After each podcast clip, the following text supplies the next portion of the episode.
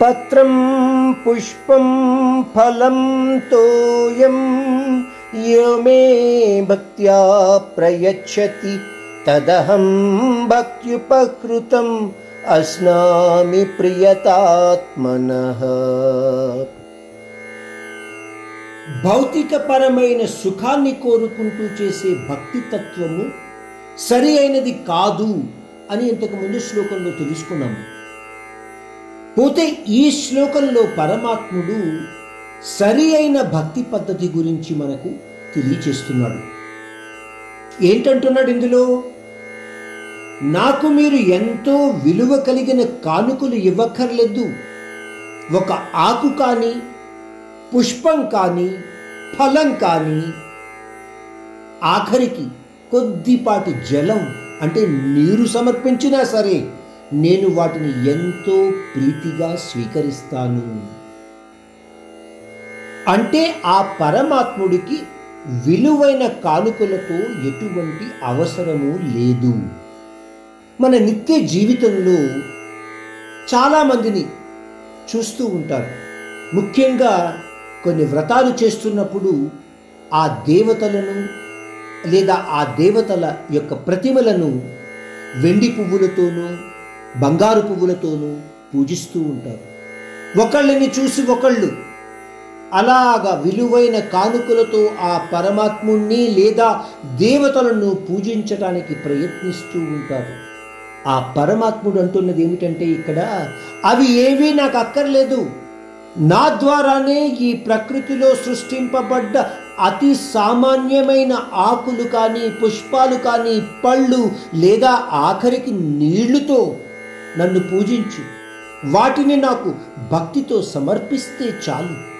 మీకు గుర్తు తెచ్చుకుంటే మనము భగవంతుడి యొక్క హారతి భజన పాడుతున్నప్పుడు మనము అందులో ఒకటి చదువుతాము. నీది నీకే సమర్పిస్తున్నాము. ఆ విధంగా పాడుతూ ఉంటాము. అంటే ఆయన సృష్టించినదే ఆయనకు మనము కానుకగా ఇస్తున్నాము. అంతేకాని మీరేదో వెండి పువ్వులతో బంగారు పువ్వులతో పూజించేస్తే ఆయన ఏదో మిమ్మల్ని అనుగ్రహిస్తాడు అనుకోవడం సత్యము కాదు. పోతే ఒక ప్రశ్న మన మనసులో రావచ్చు. అసలు ఆ పరమాత్ముడికి మనము ఆకులు ఫలములు నీళ్ళు ఇవ్వవలసిన అవసరం ఏమిటి? ఒక విషయాన్ని అర్థం చేసుకోవాలంటే అటువంటి ప్రశ్నలు కూడా మనసులో రావడం చాలా ముఖ్యం. అందువలన మన నిత్య జీవితంలో జరిగే కొన్ని విషయాలను మనం గుర్తు చేసుకుంటే ఇటువంటి విషయాల యొక్క అంతరార్థాన్ని మనము మరి కాస్త వివరంగా క్షుణ్ణంగా అర్థం చేసుకోవడానికి అవకాశం దొరుకుతుంది. మీరు భార్యాభర్తలు పుట్టినరోజులని పెళ్ళి రోజులని ఒకరికి ఒకరు బహుమతులు ఇచ్చుకుంటూ ఉంటారు. అదేవిధంగా తల్లిదండ్రులు వాళ్ళ పిల్లలు లేదా మిత్రులు ఒకరికి ఒకరు బహుమతులు ఇచ్చుకుంటూ ఉంటారు. ఈ బహుమతులు ఎందుకు ఇచ్చుకుంటూ ఉంటారు?